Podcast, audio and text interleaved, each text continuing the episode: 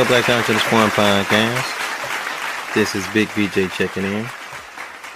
Today's conversation, we're going to talk about were there any black folks in the Americas prior to Columbus finding, quote unquote, discovering what we call America, and prior to the slave trade, were there any black folks living in what we call the Americas, right? That's going to be today's conversation.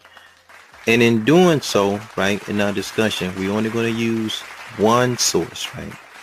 We find that it's easier to keep up with the conversation, the comments, etc. if we just use one source, right? It'd be a lot easier. So now I will say this, you know, um, on Real Black Consciousness Forum podcast, see the engine and the fuel to the machine is comments, right? If you come visit and hang out with us, you notice that uh, we don't ask you to subscribe. We don't ask you to hit the like button. You know those guys, but yo, hit the like button. no, we don't do that. what we do ask is that you comment, and also we ask that you share the video. Right, that way we can increase in the comments. Now we're going to ask you to share this video with your uh, Afrocentric brothers, right? You know, you know, you got your partner that got the uh, he got five or six dashikis in his uh in his closet. He, he's never going to Africa, but he got five or six dashikis in the closet, and he got the African mask and the African art all over his home. And uh, he be, you know, you catch him, he talk, yeah, man, Ogun, right? He talk about all this West African stuff to feel that connection. Make sure you invite him in to today's conversation because again, we're going to be answering the question, right? Were there any black folks in the Americas? And then we're going to show you where they was and we're going to show you where they were at that time and most importantly where they are today right? So this is going to be a very interesting conversation. Towards the tail end though right? Again comments is the fuel to the machine. So we got a couple of comments and uh, we're going to address one and that's that term copper colored right? The, the term copper color what does it really mean so what we're going to do is show it in context. Now, of course, if you go back to the archives, right, we got um we got a we got a piece in which we talked about copper color. Right, we talked about it in detail. It just means light skin. It, it not it's not nothing really fancy. It just means light skin. Uh, so it's a term that come out of Limey land. Uh, it comes out of London, Liverpool, uh, England, UK, you know, whatever you want to call that place, that area, that's where that term came from. And they didn't have the science necessarily to break down shades like we do today. So we're able to say dark skin, dark brown, light skin, or we'll say uh, light bright damn near white. So what we're going to do is show you a context in which it was used in. So maybe that'll bring more clarity to that particular word, right? Today's source, though, we're going to use is called The Human Species, right? It's by Armand de Quatrefages, 1879, London, right? This is what this publication come out of. Um, you'll notice on this platform that oftentimes we use sources from the 17th century, 18th, and 19th century, especially when we talk about history, because See, there was a period in this country where black folks wasn't allowed to read. So I often ask the question on the platform, when was black folks allowed to read? I never get an answer. I check the comment box all the time. I never get an answer. The reason why I do that is because some people got this idea that some writings and documents was used to confuse you or mislead you. And that can be true, right? But when you use that in the context of this literature was written to confuse you, then that had to be during the time that you was able to read. Because nobody's going to write nothing to confuse you. You couldn't even read by law. Like this wasn't even geared towards you. You you didn't get a chance to read later. So I often encourage if you want to, you know, get down to the root of knowledge, start reading the material that was printed and produced and published when our people was not allowed to read. Read that first especially when you start talking about aboriginals and things of this nature because See, in the 20th century and the 21st century, it's a narrative already written that all black folks come from Africa. And we know Africa is the home of the largest body of black people on the planet. We understand that. we're okay with that. But we also understand that different continents had black folks on them as well. So it's kind of weird, right? It's kind of weird. Like you get these Afrocentric cats, right? And they just be like, you know, everywhere you point at on the map, you say, oh, look, there go China. And they say, you know what? Really, black folks were the first one there. Africans was the first one in China. And then you can say, well, look at Australia. And then they say, yo, you know what? You know, Africans was the first one to Australia. You say, well, damn. Look at Europe. You know what? If you do the science, Africans was the first people in Europe before white folk got there. And then you say, look at the Americas. And then they get quiet. You hear like the crickets chirping. they figured out a way to put Africans all over the planet except America. Oh, no, no. We came over here through the slave trade. Like slave trade, man. It's a whole lot of us over here, bro. Everybody. you know what I'm saying? So we're going to talk about that, how many of our people was already here. And then um, many of our people was brought here also from Africa. So we're going to talk about everything for the most part, right? But yeah, going back to the reason why I use old sources is because that's why. Right? Nobody's made this up to pull something over your head. You, you see what I'm saying? And again, I'm still asking the question, when did black folks get the ability or legality to be able to read, right? And then after we got that right, what was our people reading, right? And not only that, this publication comes out of London. So I can't see these folks saying, okay, one day this will get in the hand of a Texan or a Californian or somebody from New Mexico or Michigan or Florida or whatever. They're talking to each other, right? This is from one writer writing to his own people from Europe.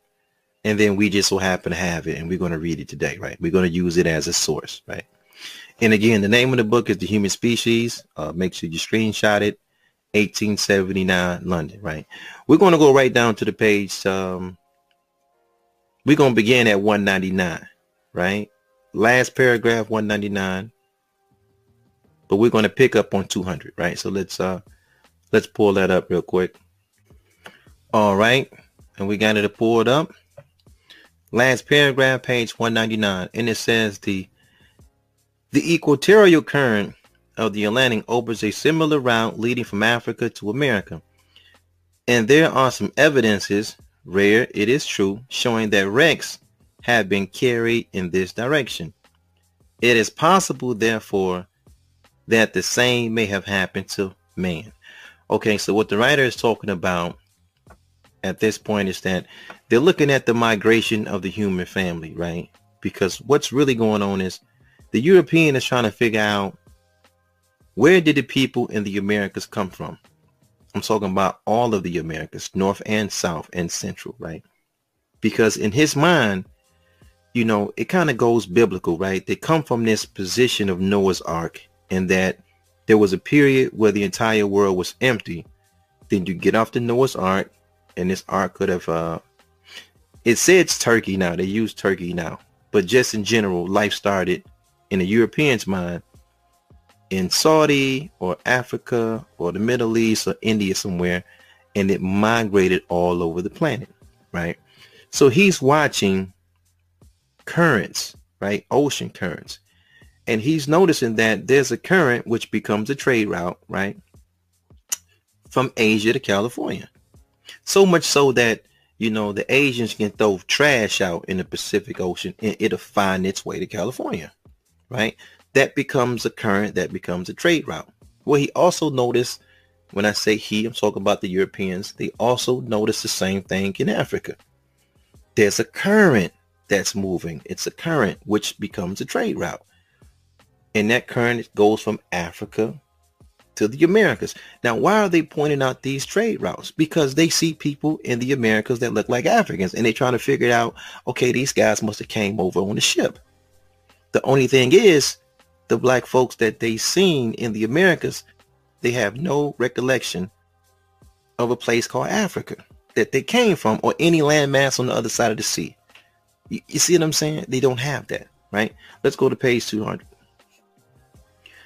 We should not therefore be surprised at finding in the New World representatives of races which seem to belong originally to the Old World.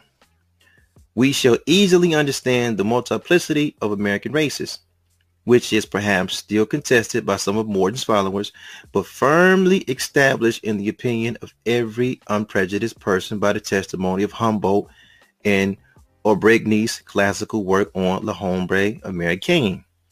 So let's stop there. Now, there was a time where prejudiced writers would just say, no, it's impossible. Black people couldn't be in America. They got to come from Africa. And at this time, this writer in the 19th century is saying the unprejudiced writers, they see the facts for what it is. Black folks was in Americas. So I, am getting ahead of myself. I'm letting you guys know right up the top. Yes, there was black folks in the Americas before the slave trade before, right? Uh, Columbus even quote unquote discovered this place. And depending on which century you get your writings from, they're going to talk about that. But it's not going to be in the 20th century, in the 21st century. That's not like there are people that's trying to lie to you, right? Some of that could be true, but that's just a universal theme at this time because the hub of black folks is Africa. That's the reality. So they're like, yo, you got to come out this hub some way, somehow. It has to be this way. But in reality, it does not really have to be that way, if that makes sense, right? Let's go down to the uh, second paragraph. It says, black populations have been found in America in very small numbers only and as isolated tribes in the midst of very different nations. We're going to come back to that. That's important, right? Such are the Sherayas of Brazil, the Black Caribbees of St. Vincent in the Gulf of Mexico, the Yamasee of Florida. We don't say Yamasee anymore. We say the uh, the Yamasee tribe, right? The dark complexion Californians, who are perhaps the dark men mentioned in Keith's traditions and by some old Spanish adventures. Now we got to build on the second paragraph. Black populations have been found in America in very small numbers only and as isolated tribes in the midst of very different nations. Okay, so on Real Black Consciousness Forum podcast, what do we always say? The black aboriginals found on the West was in Central America, South America, and the islands, right? When it comes to the territory of the United States, we see California, there's pockets, and Florida, there's pockets, right? We're not looking for no black aboriginals out of Quebec, in Michigan, in Montana, in Wisconsin. It, that's not so, right? It, it it's not this thing that 50 million black Americans were really indigenous and they were somehow confused through the school system and tricked out of this spot, bop, bop, bop. You know, we heard the song and dance, right? Right. This that's hogwash. But now we have to come back to reality now, right? Black populations were found small isolated numbers in the midst of different nations, meaning that when you see these quote unquote Mongolian style, right, a darker brown shaded Indians, right? Like in the Amazon or the Mayans. Just know there was pockets of black folks that lived amongst these nations. Now they just didn't disappear. What happened to them? Hold on, hold on. Let's back up a little. Let's back up. Let's back up. Let's back up a second. Now, did they ever teach you that in school? We went to all these schooling in America. We are the most educated, especially our women, the most educated people on the face of what we call the United States, right? Have you ever heard of such?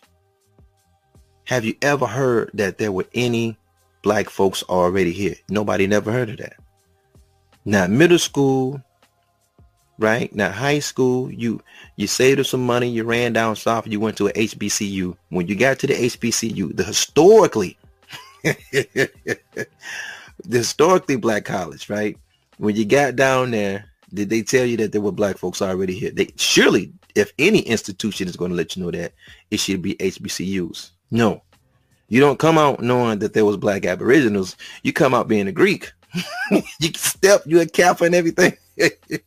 you barking and all this, but you don't even know after coming out of a historically black institution, black folks was in America. How could you not know that? Right? Shout out to the HBCUs. I ain't tripping. My son, you know, he's a student at the HBCU, so I, I'm just, you know, we're poking a little fun, but yeah.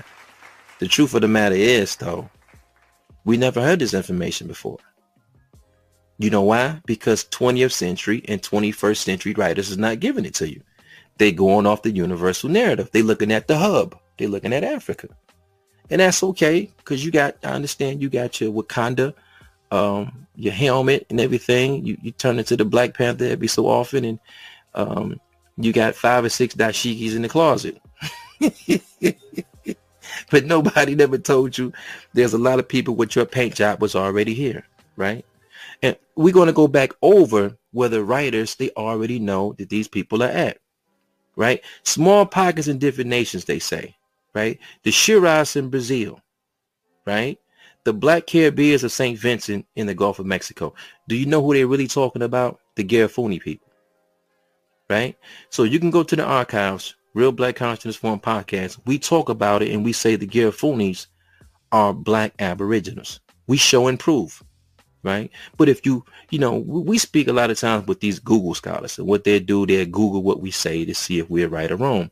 And then they say, no, you know what, VJ? Yo, check this out, V, check this out. I researched it. I mean, they just Google searched it. And they say, man, you know, the Garifuni came from a tribe in Africa, right? So they'll challenge me, but they won't challenge Google, right? They're not challenging Google. And to them, I say this, you know, the Garifuni people, if you notice, they mix up the dates. They say that these people came over on a slave ship from West Africa, um, and the slave ship crashed in 1635, or the slave ship crashed in uh, 1675 or 85. They mix up the dates. That's number one. That's the first thing they do. Number two is that, you know, let's go back. We looked at a story from Alex Haley. Alex Haley told us about roots. Now later we learned that Alex Haley stole the story, right? His whole thing is plagiarized. He had to pay a half a ticket, right, for the fine. Nevertheless, they show us these stories when these Africans, they're on the slave ship, they're chained up hands and feet now, right? So they want us to believe that the Garifuni people was coming over on a slave vessel and it crashed and somehow this crash killed all the devils that was over the ship, right? The captains, the crew, everything, right? They somehow died. And the crash was so violent that it must have shook the chains off the feet and the hands of this vessel, right? And then they want us to believe that the people was able to get off the ship and create a new language in less than 100 years right? So because they're telling us they're from another tribe in West Africa. See, but the problem is the tribe that they supposedly come from, they don't speak the same language. They don't even have similarities in language, meaning the word that they have for mom is not the same, or dad, or son, or daughter is not the same. The word that they have for God is not the same. It's all different. So where did they pick up this new language from? Because they were isolated on the island, right? I give an example. If you give 600 guys, right, 600 guys, 600 girls from Detroit. You take all 1,200 of us and you throw us on the island in the Pacific Ocean somewhere. And you come back 200 years later, we're still going to speak English. We're on an island. We're not going to learn no new language. Less than 100 years? No, it's not happening. But they expect us to believe this about the Garifunis. No, it doesn't make sense. And if you look at the Garifuni history, so much so that, watch this, they tell us that there was a, uh, a slave vessel that crashed in St. Vincent, but the Garifuni people themselves knew how to travel to Florida. They knew how to travel to the surrounding islands. How did you know those islands was there? You don't have a, you didn't come off the slave ship with a telescope. How did you know they was there? Then they say, you know, when there was a war going on with the Garifuni and European powers, they was able to escape one island and go to the next one. Hey man, these islands is 25, 30 miles apart. You nobody just swimming in the like it doesn't make sense. Right? So we have to understand, right? Many of us that call themselves African American, we have to understand this as well. When you see this African title thrown on people in the Caribbeans, thrown on people in Central America, South America. This it just label just put on them. Most often than not, that's over land rights because these folks, we all have the same paint job. We just dark brown people, right? Because we're dark brown people, they'll throw African on you so you have no real rights to the land. If that makes sense. Because he's from Europe, right? He knows he's from Europe. He doesn't hide it. But if he tells you you from Africa and everybody else that look like you from Africa, when he begins to take land, you feel like you have no rights to the land because you're not here. For, you know, oh, it's really somebody else's land, and we took it from them, and we brought you over, so you don't really have no rights to the land, like we don't have the rights to the land. He kind of play a guilt trip on us, but we have to come to the understanding right now. Is is there so much information out there? No, no, no. There were many of us that was already here, right? So again, here on Real Black Content Forum podcast, we talk about Central America, South America, the islands, right? California, and we also talk about Florida. If we look at this writer, he's saying the very same thing. He talk about the Sherayas of Brazil. He talk about the Caribbees of St. Vincent. That's the Garifuni people that eventually the Europeans, when they caught them in St. Vincent, they moved them to where? They moved them to Central America. But again, black folks is already there too. And it's a pattern. Europeans always want to move you to where other black folks is at. So typically on his platform, I always talk about what the Abraham Lincoln story, when he wanted to expel the blacks out of the United States. He didn't want to just, man, it's so many countries in the world. He, he could have just picked any country. But what countries did he pick? Central America, South America, the islands, and Africa. Why though? Why not Canada? Why not Canada? Why not go back to Limey Land? Hang out in Europe. You might like it there. Why not China? Like why? Because he was going to send us, I'm talking about Abraham Lincoln, back to what black folks is already at. I use the same examples all the time. Sometimes you got to drill it home. I, I don't use no new examples. I use the same sources. You have to drill it home, right? So look, we're going back. We're going back to the document, right? St. Vincent, that's the Garifuni people, right? Then he says what? The Yamasee of Florida, which we call the Yamasee tribe. Now, this is the territory that we call the United States. Did you know that writers, all writers, 17th, 18th, and 19th century, all was in agreement that there were black folks in the Americas. But you never heard of that before. Why? What happened to these people? They didn't just disappear. The Garifuni people not going nowhere. They're still in New York. They're still in Florida. They're still in the islands. They're still in California. They still know their language. They still know their language. When they came in contact with the Garifuni people on the islands of St. Vincent, there was a war because the Garifuni people said, yo, don't mix us up with the Africans because the way you're treating them, that's not us. We ain't going for that. And after they had a war, the Garifuni made a deal to go elsewhere for land, right? They went to, they went to Honduras. Many of them went to Honduras. And even in Honduras, they have their own language, right? So even you got a brother that come along as brilliant as Dr. Sebi come along. And he know how to use all of these herbs to heal people and things of this nature. Where do you think he learned that from?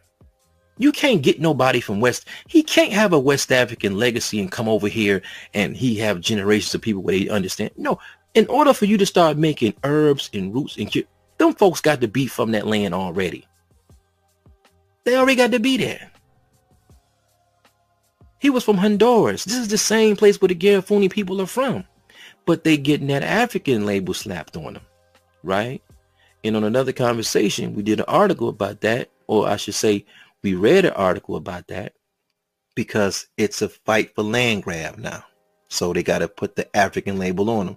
And a lot of those Garifuni people are resisting the African label. Like, no, we was always here. Right.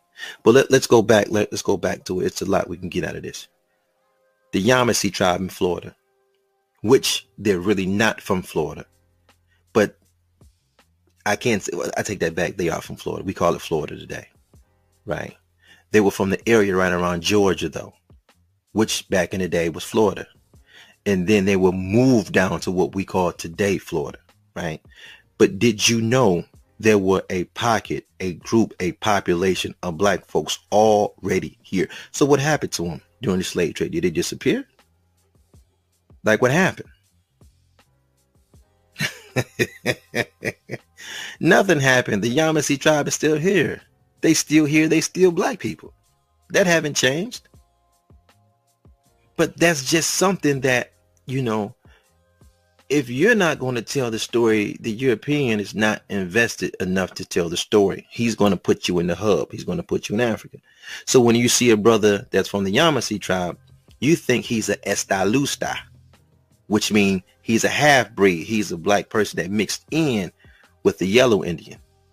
And it didn't work that way. No, no, no. He was the black one that was here. He was here before the slave trade. He was already here. Right? that's something we have to talk about. That's not being talked about, but you got the source, right? You may not believe me. Some people don't believe me. I'm an original man. I show you a source from a, you know, when I show you the devil's work, you believe it. This is what it is then, right? Then they talked about the dark complexions of California. We're going to drop down one more and we're going to close out. It says, such again is a tribe of which Balboa saw some representatives in his patches of the Isthmus of Darien in 1513. Yet it would seem from the expressions made use of the Gomara that these were true Negroes. This type was well known to the Spaniards, right? We're going to come back to that. And if they had encountered black men with glossy hair like the Shirayas, they would have undoubtedly have been much impressed by it and would have mentioned the fact. So what is the writer saying here? when Nunez Balboa, because when you hear the term or when you hear the name or see the name Balboa, they're talking about Nunez. And they talk about the Isthmus of Darien. And what that is, is that, see, when these Europeans came to the Gulf of Mexico, they were trying to figure out a cut through to get to the Pacific Ocean. See, Panama was a cut through, right? That's the Isthmus. So when Nunez first arrived in Panama, what he noticed was that there was uh, yellow Indians, or we can say red Indians, right? Maybe that's a better term. When Nunez Balboa came in contact with the red Indians, and he noticed that there was black folks that was there in Panama, he asked the Indian chief, like, yo, where do these black folks come from? Because in Nunez's mind, these folks come from Africa. Now, Nunez was known for what? Uh, he was known for being the first anti-LGBT person. That's what he really got known for because there were red Indians that was um, practicing the lifestyle of uh, what we today would call uh, transgender or transvestites. There were men looking like women, right? They were effeminate men, right? In the red community, right? The red Indian community in Panama. So what Balboa did was he put the dogs on them and he killed them. He killed them viciously and violently. He didn't kill them quick with the sword he did this as an example to try to tell the other natives this is what not to do, right?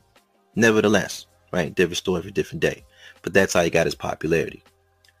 He seen black folks that was there. So he asked the Indian chief, where did these black folks come from? And the Indian chief described to him, yo, they come from a two days journey south of here. Panama, south of here, two days journey. That's where they have their village at. So Nunez is shocked he just had no idea that, right? But these are things that's not going to be taught to us in public school, not private school, not HBCUs. We never heard of this idea. Every time you see a person with our paint job, he comes from Africa.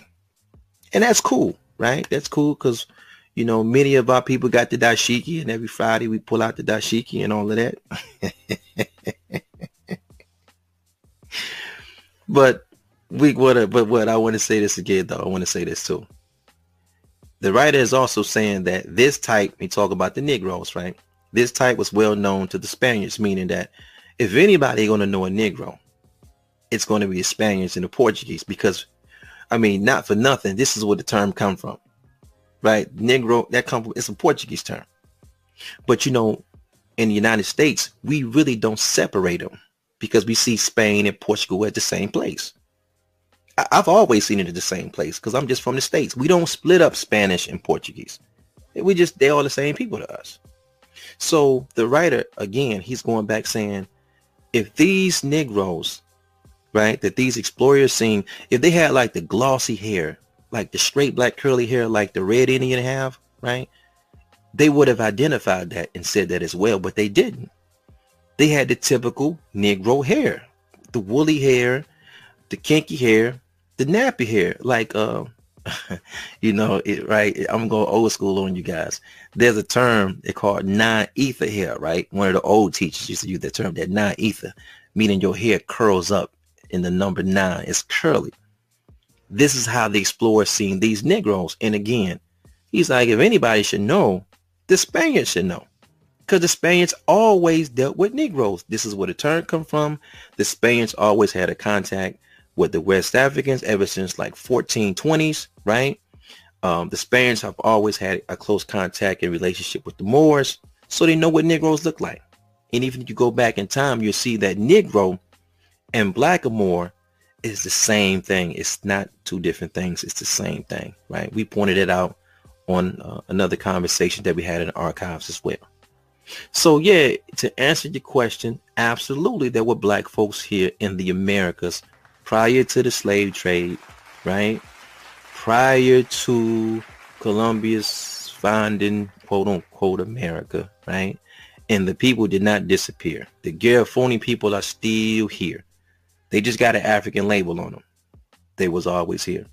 The Yamasee tribe is still here. They're not going anywhere. They still here.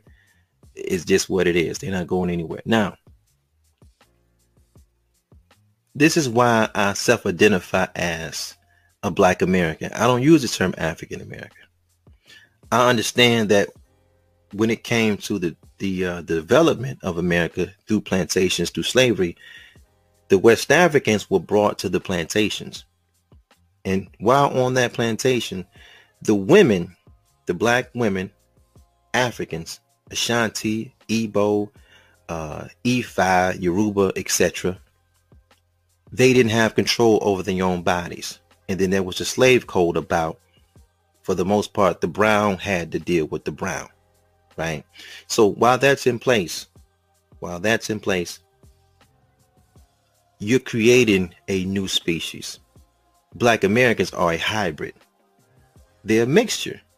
The black African, the black Aboriginal, the black African, and the red Aboriginal the black African, and the East Indian mix, right? That's right, the East Indian mix. And we talk about that on this platform because, uh, you know, we have a running joke. When a black person says that grandmama is Indian, we always say, well, what kind of Indian was she? Right? Was she like the black Indian, like the Yamasee that was always here? Was she like the red Indian? or was she the East Indian?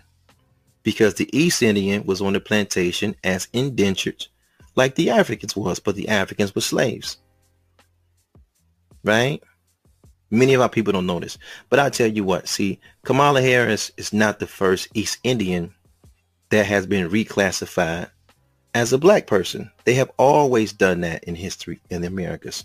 They have always reclassified East Indian as Negroes. In fact, if you look at the document paperwork, you will see it's East Indian or you say Asiatic Indian. And then that classification changed to Mulatto.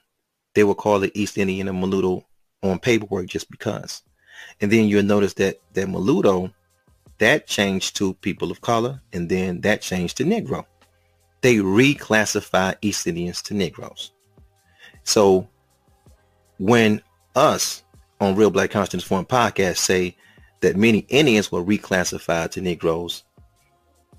We're not necessarily uh, talking about um, the Red Indian. We're talking about the Yamasee, the Black Aboriginal Indian, and the East Indian both was converted over on paperwork. But nobody disappeared because they still have their culture. They still have everything that's associated with them. The Yamasee is still here the Garifuna is still here. The California Indians are still here. These people did not disappear. They're still here, right? So yeah, yeah, that's that's today's conversation, right? We pull it right out the book, right the document. You have it. You seen it. Uh, most importantly, you got the source. Um, and yeah, man, we we're going to talk about one more thing before we let out, right? I want to talk about this term um, copper color before we go because um, the comment is the engine and fuel to the machine, right? So let me pull up one more thing We're going to pull up some copper colored. All right. So what we have in front of us right now, and again, we're going to talk about copper colored, right? That term. We got the life and times of Frederick Douglass. This is written by himself, his early life as a slave, right? His escape from bondage and his complete history to the present time. So we're going to go right down to page 32, right? And again, we're talking about this term copper color. We're going to close out on this because again, we had a conversation already with black folks in the Americas and the answer is yes. There were black folks already in the Americas. So yes, there do um, there are some of our people, a segment of us that have a bloodline that connects us to this land and this land only, right? That is a historical fact. Um, and if you think otherwise, it's okay. That means you've just been reading the literature of 20th century and 21st century writers. No big deal. They're not trying to necessarily lie to you or pull a wool over your eyes. They're looking at the hub, right? Just like we look at white folks in the hub. We say all white folks come from Europe, right? Now we can probably do a little bit more digging and find out that that's not true. May they may be come from other places in the world, but that's just the hub. So no matter where we see a devil at in the whole world, the minute we recognize he or she is a devil, they say, okay, this person is European.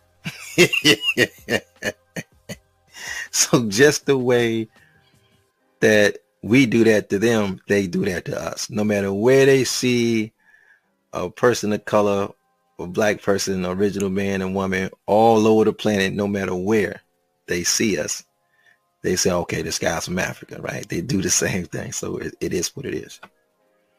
Copper colored, right? Page 32. Uh, the life and times of Frederick Douglass. We're getting this right off the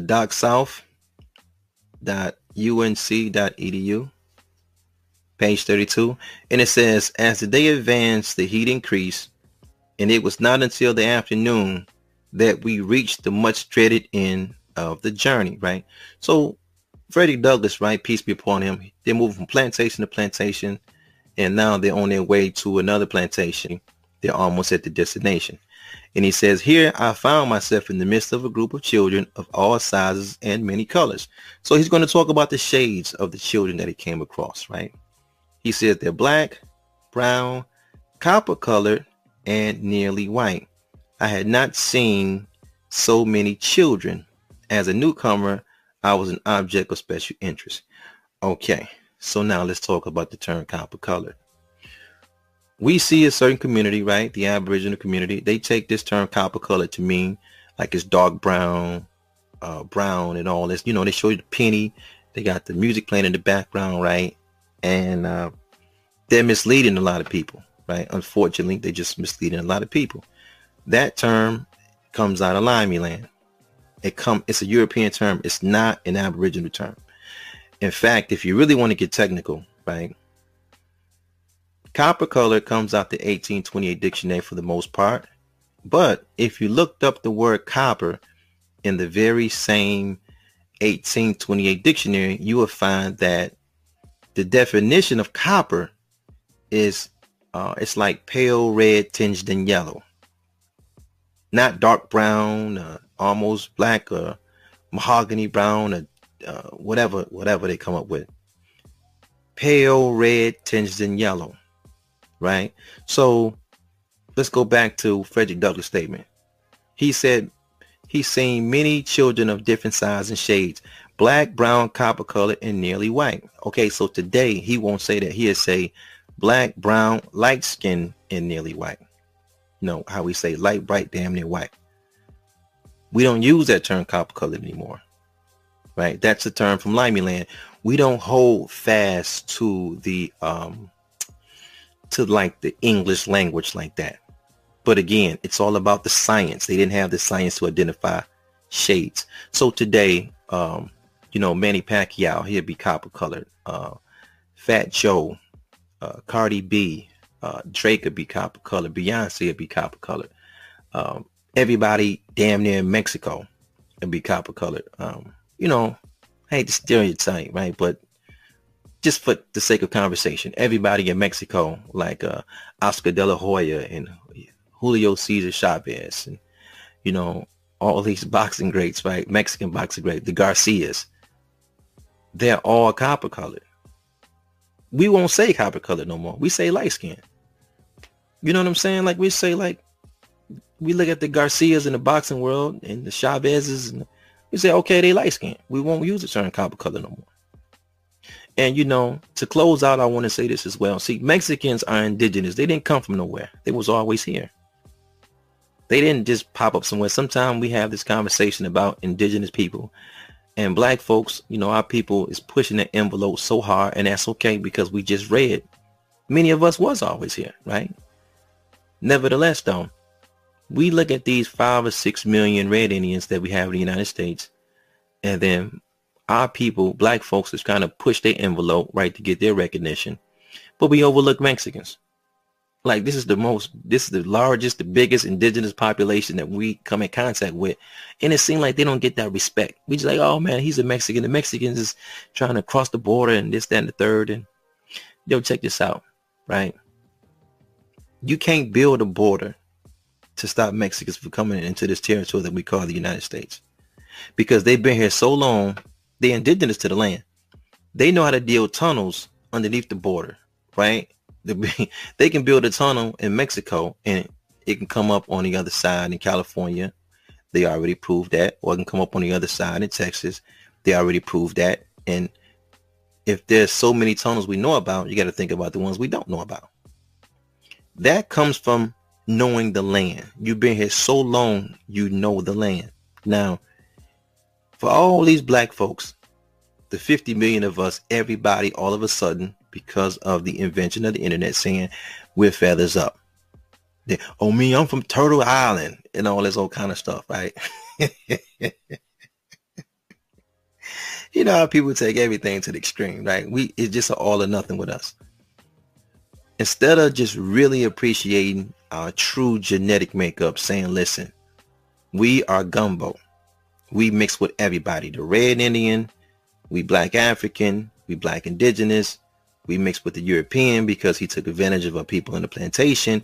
We mix with the East Indian. We just don't do that. We mix with the Hebrew. You know, again, one of these days I got to pull out the document about the Hebrew that told his story after he came over on the slave trade, right? And that's a little offensive when you hear the Aboriginal community. They talk about slave trade never existed, right? And that's that's unfortunate, but we just not gonna make a bunch of guesses. We gonna let the document speak for us, right?